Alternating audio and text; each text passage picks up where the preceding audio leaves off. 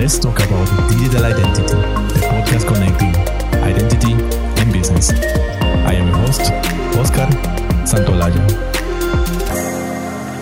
Hello, and today in this episode, we're going to talk about the identity and also identity access management, what is happening in the UK government and also in the public sector of this part of the world. So, for that, we have a very special guest. Richard Slater started writing code on a second hand ZX Spectrum before he was 10. Today, Richard works as a head of managed services at Amido, a London based startup working on identity and microservices projects for some of the largest companies in the UK. He lives and breathes DevOps, which means he's a vocal proponent of best practices for our software development teams, focusing on continuous deployment, systems thinking, reducing feedback cycles, configuration management, infrastructure as a code, and of course, cyber security. Hello, Richard. Hello, Oscar. Thank you for inviting me on. It's a pleasure having you, uh, Richard. And well, let's start talking about let's talk about digital identity. So first of all, I would like to hear a bit a bit more about yourself. If you can tell us about yourself and especially your journey to this world of identity. Sure, yeah. So over the course of the last, I don't know, 20 odd years uh, in the IT industry, I've kind of written my fair share of login pages. At one point in time, I was a .NET developer. Before that, I was a uh, systems administrator. So that kind of gave me interaction with enterprise IDAM solutions like um, Active Directory. But then also as a developer, you know, consumer IDAM from the point of view of, you know, login pages are required for the vast majority of applications that I've ever written in my time. And then about 10 years ago, I joined Amido and uh, had the opportunity to deliver over that time about half a dozen identity platforms for, for kind of big and small companies, both public and private sector. And then I started to move my career over time much more towards the cybersecurity side. I mean, really enjoy the kind of IDAM side of it. And that kind of led me into cybersecurity. However, I then really realized that cybersecurity was the thing that kind of got left behind in DevOps. And actually, that's the area where the the innovation needs to happen to really kind of change the world, change the way that we approach IT, including IDAM, including you know cybersecurity in general, and kind of shift left on that thinking. And IDAM's a huge part of that.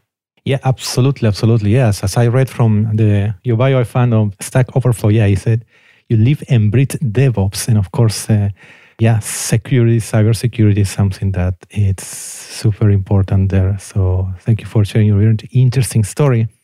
We'd like to hear you and Amido, who are working very tightly in the UK, of course. I would like to hear what was what the latest developments in the UK government's identity strategy. Yeah, absolutely. So I, I think we're probably at a point now where uh, I think most people have realised that Gov UK Verify is starting to kind of wane a bit. It's starting to sunset. Mm-hmm. That so it's, it's starting to become old news, and in its place there are various kind of proposals kind of floating around. However, predominantly what we've seen is is our DCMS uh, Department of Digital Culture, Media and Sport really been pushing this idea of a trust framework, and they've had a couple of public consultations on it so far just a really interesting approach. It's a really kind of innovative way of looking at identity from a government perspective in a way that enables privacy, but also creates that rich ecosystem of identity solutions. And it's been adopted elsewhere and it's, it's still in its infancy. I know in Canada it's a little bit ahead, the UK, and there's a couple of other Commonwealth countries like Australia, New Zealand, who have been trying to approach government identity in a way that is less tied to being you know a single identity f- for a department and then having a different identity entirely for a different department actually creating an ecosystem. And the real key to these these trust frameworks being decentralized is that it, it comes in two kind of flavors as it were. You have the identity providers, so the people that say you are who you say you are. And those identity providers could fundamentally be anyone. So it could be the NHS that say you are this person, you have this this NHS number which represents who you are. We've done the identity verification for you, and thus you can use an NHS identity to be able to access other non-NHS services. Equally, it could be the Home Office that say that you know you're a you're a naturalised resident or that you're a, a British citizen. It could be even as far as you know if you've got somebody coming in from temporarily into the UK.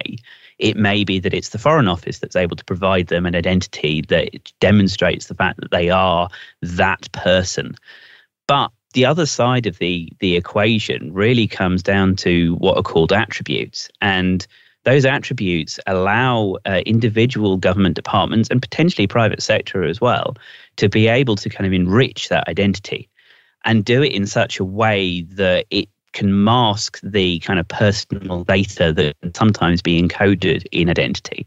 So it's a really good example of that one. If, for example, you were to go into a bar or a pub at the moment, you have to show somebody some form of photo ID. So it might be a passport, it might be a driving license, and obviously on that it's got your passport number, your driving license number, your your date of birth, potentially your address on it as well. So you're sharing a lot more data than you really need to share. All they need to know is your date of birth.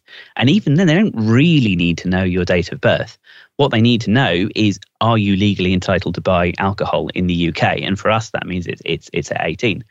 And really, you know, what you're able to do with attribute attribute providers is create a digital identity that is able to be enriched. So you can present that digital identity. It might be through an app. It might even be through an actual you know physical id card with a chip on it. That will then allow the establishment to go is this person allowed to buy alcohol are they over 18? And ask those questions. Now, the, the really interesting thing is, is what the government's doing here is they're not trying to tell industry how to implement this. They're trying to create a framework for trust, which is why they call it a trust framework. What they want is they want to go, here is the standard, here is the approach, this is how we secure it, this is broadly semantically how it's going to work. Now, industry bring products to market that enable us to turn this from something that is essentially a white paper into a product that enables government identity in a distributed manner. I think it's a really exciting time because it it helps to balance the the privacy aspects of identity with the the need to actually not have multiple identities. I mean, I have probably 30 different government based identity accounts just because I'm a British citizen.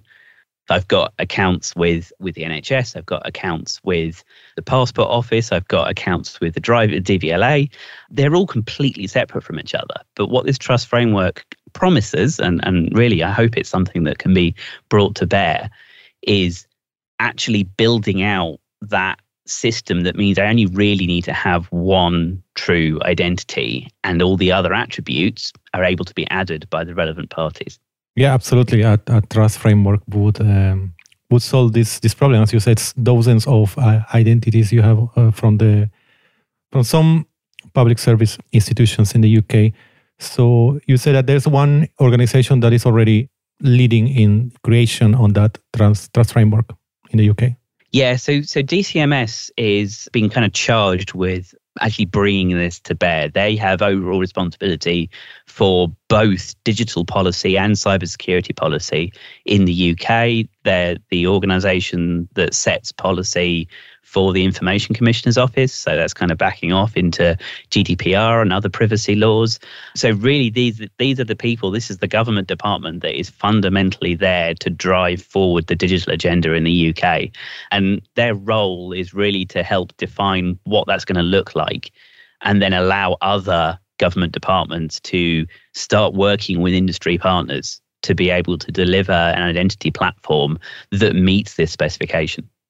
Okay, so we we expect to see in the near future uh, results on a more unified, uh, yeah, identity verification service in the UK. But some something that every single public sector organization, they also have to deal with IAM in their way based on their own needs. So if you can tell us about, in general, public sector organization, how they should be approaching IAM from this year 2022. Yeah, definitely. So, yeah, as you're right, it's great to talk about what's in the future, but we are a good few years off having anything, even in kind of an alpha or a beta stage, that was going to be using the trust framework. IAM's not going to go away. It is something that is fundamentally necessary to be able to deliver a product and deliver it securely. So you're right. Companies need to be looking at this, companies and departments need to be looking at this in 2022. Amido are a cloud native consultancy. You know, I kind of want to call that out one. So maybe I'm a little bit biased here. But the answer for me is really is it's got to be on cloud. We, we've actually had a number of clients recently. I, I, can't, I can't mention them, unfortunately, who have come to us and asked us after we've built their cloud platform, you know, in an on-prem world, to help them move it into the cloud. Cloud first has been uh, a, on the cabinet office agenda for the last five years. It's something GDS has been pushing really heavily in the UK, and actually, you know, you get so many benefits from cloud. It's proven now. There is so many IDAM solutions that have been delivered using IaaS, using PaaS components, that actually we're starting to see government departments adopting cloud more and more as their predominant mechanism for delivering a service. And so it's, it's not going to go away anytime soon.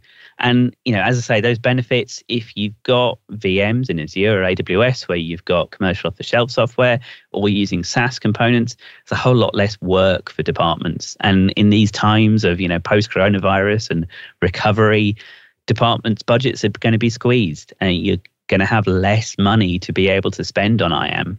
And that's really where, you know, adopting the cloud, adopting those best of breed services, you can outsource a lot of the ongoing operational costs to the cloud providers and focus on delivering that IDAM solution that is specific to your needs. And, you know, government, public sector, like no other sector, has got some very specific needs for IAM.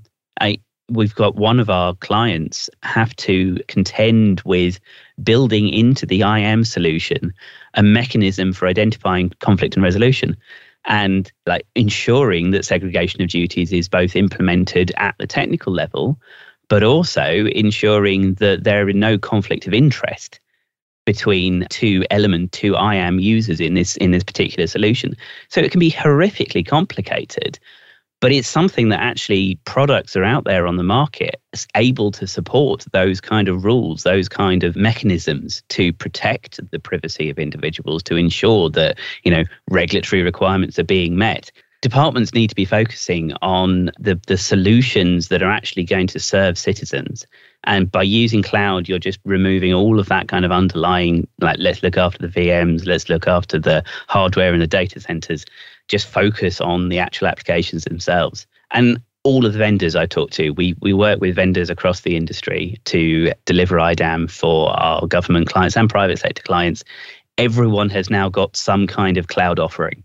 Uh, there is absolutely no reason in 2022 to be looking at on-prem environments for hosting IAM. You lose all of the flexibility, you lose all the maintainability aspects of it.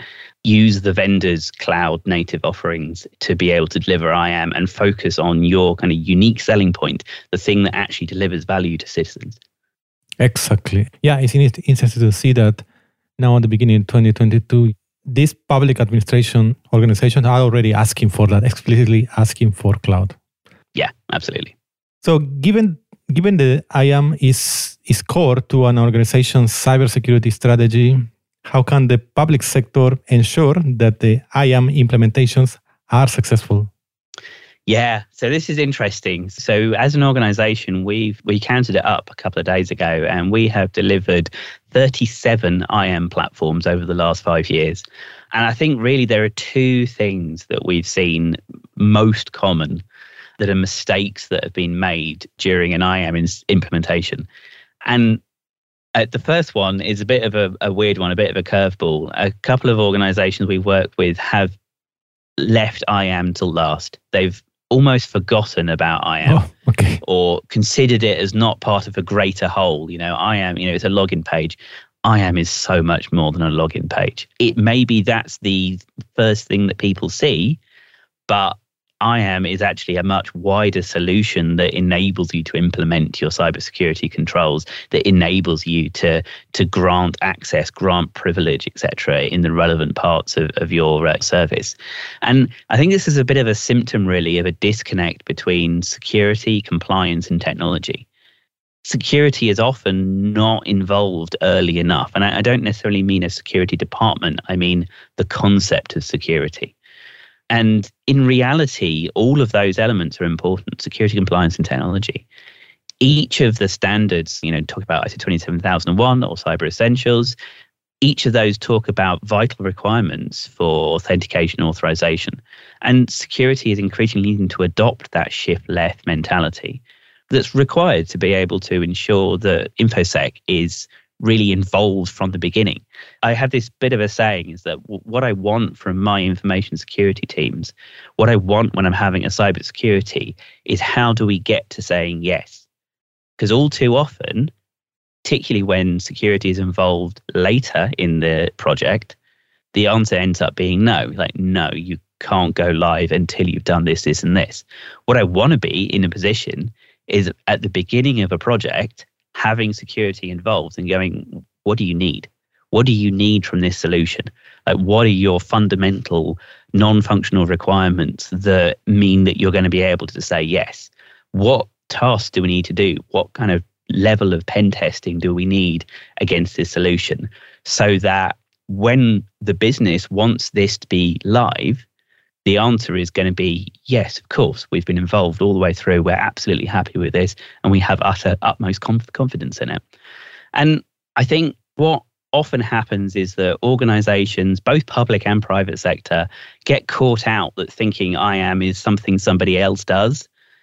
It's never something somebody else does. Even if there is a pre existing IAM solution in place for a government department or for, for the private sector, then half of the effort is going to be involved in actually integrating that into the application or service that you're building. IAM is not something that is a, purely a case of redirect out somewhere and get back a failed or or success message. It involves JWT tokens, it involves claims, it involves actually understanding how that IAM solution works across firewall boundaries, how that IAM solution works in terms of gaining access to privileged information, in terms of administrator access. How is that working? What happens when somebody is trying to log into your application and the error message isn't you know in, instructive enough to say this is a problem with the login versus a problem with the application. There's a lot to think about with IAM so so don't don't get caught out. Do not think that that IAM is something that somebody else will be able to do for you. Embrace it like build it into your thought process from day one before you even start designing anything. Thinking about IAM and actually building that into the kind of wider picture is absolutely key to ensuring that implementation is successful. And then the, it's related in many ways. The second mistake I, I really see is, is IAM not really being embedded in the organization. We see a lot of, of organizations that try to implement IAM as a team. So we have an IAM team and they are responsible for IAM for the organization. Fundamentally, every application developer, every product owner, every business analyst in an organization needs to understand the basics of identity, the basics of the you know OpenID Connect protocol, the OAuth 2 protocol, because those influence how applications are designed and built. I would actually say it's 30% of the time for an IAM team should be dedicated to education and knowledge transfer to people who are outside of that IAM team and the rest of the organization because actually it's those are the people that need to integrate those are the people that actually are going to be the relying parties those are the the actual applications that IAM is there to kind of serve and protect and there's a couple of ways of handling this. I, I really like the train the trainer programs. When I'm working with client teams, I'm trying to make sure there's a person in each of those service delivery teams who is the IAM champion they are the person that has kind of put the time in. They're talking with the, the, the, actual IAM delivery team. They're understanding how it works, what they need to do, and they're championing that within the project. Every time the sprint goes round, they're putting their hand up and going, okay, well, how is this integrating with IAM? How are we handling the fact that something in the, the IAM platform's changing? How are we handling the changes in the in the wider ecosystem? You know, we've got additional claims available to us now how are we managing that? And actually having that training the trainer program or that, that kind of subject matter expert embedded in the team is really important. But then also you know it's increasingly important to just have really good training materials. I record a lot of videos. Half the reason i've got a you know a decent microphone and camera is I record videos. I'll stand there in front of the camera and I will talk about IAM for our clients so that they have material that they can put into their Confluence or their SharePoint or their uh, LMS to be able to educate people on how to interact with IAM as a application developer. Yeah, that's I think it's very powerful uh, what you just said about training, the trainer trainer, or just the fact of making sure there is a champion in the organization, in the customer. Well, we'll keep, yeah, training and educating about IAM in across several functions. So that's definitely, definitely great, great idea. And and I see, I can imagine you are doing this constantly for a while already. And your first point was that organization leave leave IAM to the last. So yeah, it's. Um, yeah, never leave IAM to last. We have had a couple of opportunities where we have gone into a client uh, to talk about IAM only to discover that actually it was forgotten about. It was not included in the project plan. And actually, the work has already started on application services. And really just getting to a point where realizing that there needs to be a lot of thought to go into IAM right at the beginning do not leave it to last. It's it's so important to actually think about IAM from day zero and build it out as part of your wider technical strategy. Yeah, absolutely. And also, as you said, identity and identity management systems are touching very different uh, also roles in the organizations. What about one that the users will will feel directly is the user user interface, user experience. So what about the user experience in government identity systems. How is the sector's approach to UX? How is it changing? What is the direction it's, it's heading now? Yeah, so this this is a really interesting one. Uh, there's a GIF floating around that that we have in our company Slack, which is essentially it's a cat going through a, a gap in a door, and successively over time, the, this gap gets smaller and smaller and the labeling around it is uh, around security controls. And the very last section of the, of the GIF, it says ISO 27001, where the gap is maybe about three centimeters wide, and the cat just jumps over the door, just goes straight over it. And that's a fundamental problem. If you make things so hard to use, people will find their way around it. People are intelligent, people are innovative. If you make it difficult, it's going to be the last thing somebody is going to want to do. And that really, I think, is something that has been influencing IAM over the course of the last five years. And what we're seeing is it moving from being a fairly cumbersome kind of login system, as it, it might have been termed, into a heavily researched, well understood ecosystem of user design principles that enables IAM to really kind of get out the way. I mean, for the most part, IAM is going to be something to an end user that should be transparent. In an ideal world, then you would be able to use authentication mechanisms that don't require people to remember usernames and passwords. We're not quite there yet. I, I think we will get to a point where actually that kind of transparent sign in model is going to be secure and it's going to be uh, right friendly to end users. But in the meantime, I think what most departments are focusing on is the research. Use UX professionals to research into how people use the IAM solution, how people interact with it, not just from the point of login and registration, but also from the point of how do I make this more secure? How can I implement multi factor authentication or passwordless login? Or how do I reset a password in a secure and efficient way? sending you know pin codes out in the post whilst incredibly secure and gives a you know a high level of assurance that that address is still matches that person and and so there's a there's a good degree of confidence it's a very slow process and it's not helpful if you're trying to get something done quickly so actually building those flows based upon research based upon evidence that this is the majority of the citizens the population are able to use it.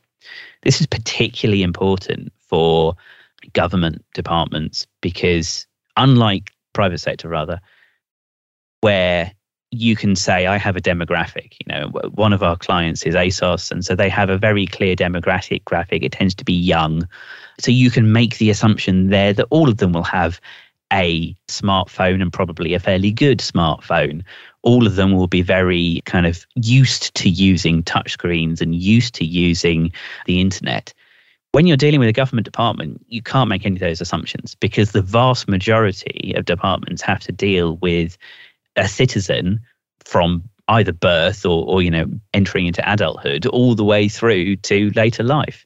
So you can't make the assumption that you know I can just test it with a small group of people who are in my demographic. You have to understand it from all aspects. And equally, the vast majority of the particular governments in the UK need to deal with multiple cultures. You know, London is is such a cosmopolitan place, but most of the UK is. You look at Manchester, you look at Birmingham, there are people with English not as their first language. You have got people coming in from very different cultures, either from abroad or just from community cultures within the UK. So you can't make the assumption that you know a small group of people is actually going to be representative of your actual end users. So really kind of doing the research and thoroughly kind of getting into a representative example of all of the people that are going to be using your service the alphas in front of them, the, code base in front of them, or even, you know, we're, we're a huge fan of coffee shop testing. So literally just drawn mock-ups really of a service and actually go to people and go into a coffee shop and go, can I buy you a coffee and show you how I think this is is is going to work. And I'd really like to get your feedback on you know how easy this might be to use, what you'd like to see done instead. You know what what you know what do you not like about this? What do you like about this? It's really important to really get into the heads of citizens to understand like what they actually need from an IAM solution and the and the wider solution, but particularly from that, how do we get IAM out the way? And it's something that that I say with my with my infosec teams is fundamentally, we need to be making the right thing to do the easiest thing to do. So it's the absolute antithesis of that cat jumping over the, the, the, the door. It's trying to make it so actually going through the door, following the rules, following the controls, implementing the controls is by far and above easiest thing to do rather than having to try and kind of circumvent it. yeah, very, very good. Uh, you say in a, in a visual way, visual language way, with a cat in the door. but yeah, excellent. The, the key is, as you said, is to to do serious research to have success in UX, in user experience. Yeah, so it's very, very enlightening everything you've been sharing about IAM. I can see you also you also breathe not only DevOps, you breathe uh, IAM. So I can I can feel it. A final question for you would be for all business leaders who are listening to us right now, what is the one actionable idea that they should write on their agendas today? Yeah, this for me has got to come down to shift left thinking. So I, have talked a little bit about shift left in cybersecurity, but it applies to absolutely everything. So user experience research, cybersecurity, compliance.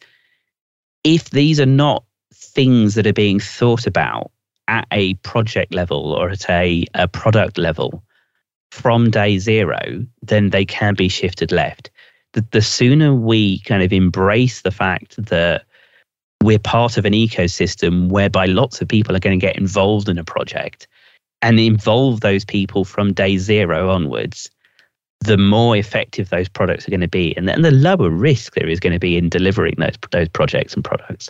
So really, for me, it's that if cybersecurity or user experience or compliance is not involved in day one, what one thing can you do this year to move that to the left? to get it in as close to day zero as possible. Mm-hmm. Thanks a lot, Richard, for sharing all these super interesting things about uh, not only UK, but actually also in, in, in, not only UK, not only in public sector, but many of the things you have also shared with us are valuable for any any project that requires identity access management. My pleasure. Please tell us how people can um, learn more about you, get in touch with you. What are the best ways? Yes, so I am on the vast majority of social networks. So you feel free to reach out to me. I am DevOps Richard on LinkedIn and uh, Richard Slater on Twitter. Uh, so please do feel free to reach out. I, I live and breathe this stuff.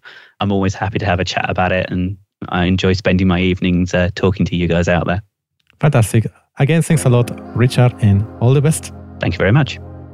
Thanks for listening to this episode of Let's Talk About Digital Identity produced by UbiSecure. Stay up to date with episode at ubisecure.com slash podcast or join us on Twitter at ubisecure and use the hashtag LTADI. Until next time,